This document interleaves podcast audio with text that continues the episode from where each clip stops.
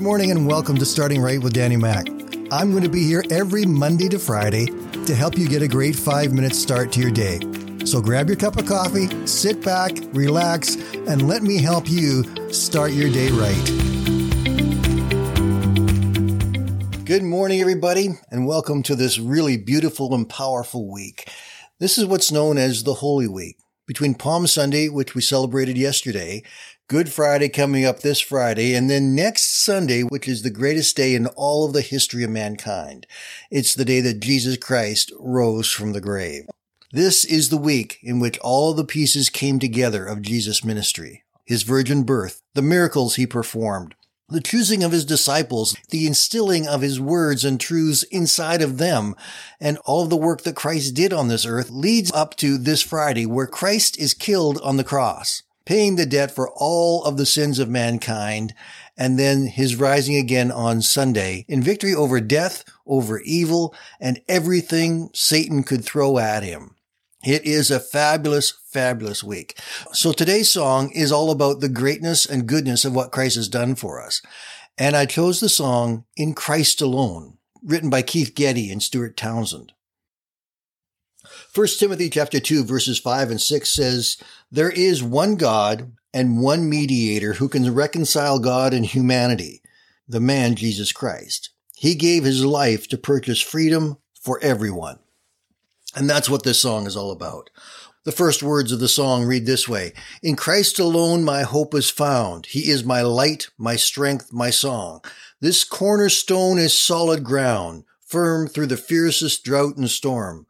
What heights of love, what depths of peace, when fears are stilled, when striving cease.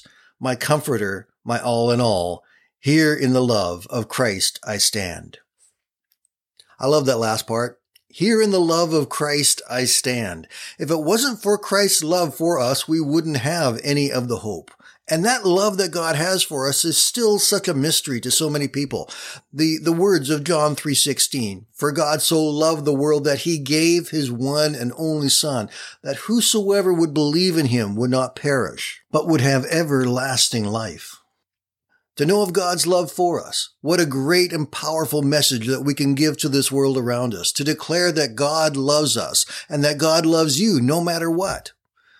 And we need to make sure that we don't forget that God's love is for everyone, including everybody that we disagree with, everybody who seems against us, everyone who seems to be fighting so hard to destroy what we believe and hold so dear to ourselves. God still loves all of them. He may not love what they do, but he loves the people because they are all his creation and God wants to work in their lives. He wants to transform their lives and set them free from all the things that are causing so much hate and destruction within them and help them to find the life that there is through the miracle of Jesus Christ that took place with the events of this coming weekend. He loves people and he loves you and he loves me and he loves your neighbor and your coworker and your boss and the guy down the street that you don't like.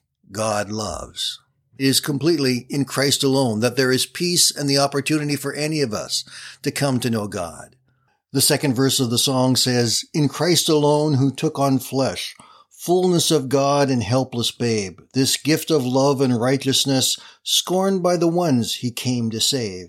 Till on that cross as Jesus died, the wrath of God was satisfied. For every sin on him was laid. Here in the death of Christ I live. Then the next verse tells us, Then bursting forth in glorious day, up from the grave he rose again, and as he stands in victory, sin's curse has lost its grip on me, for I am his and he is mine, bought with the precious blood of Christ. Yes, the blood of Christ paid the price so that we can become a part of his family, that we can belong to him. He washes us clean from all the things that we've done wrong, the sin in our lives, the things we've said and done that are completely wrong, he forgives us for and he washes that away from us. Ah, what an incredible thought that all of our mistakes, all of our sins, all of the silly and stupid things we've done in our lives are removed by the blood of Christ and we can stand before him as ones who are his children.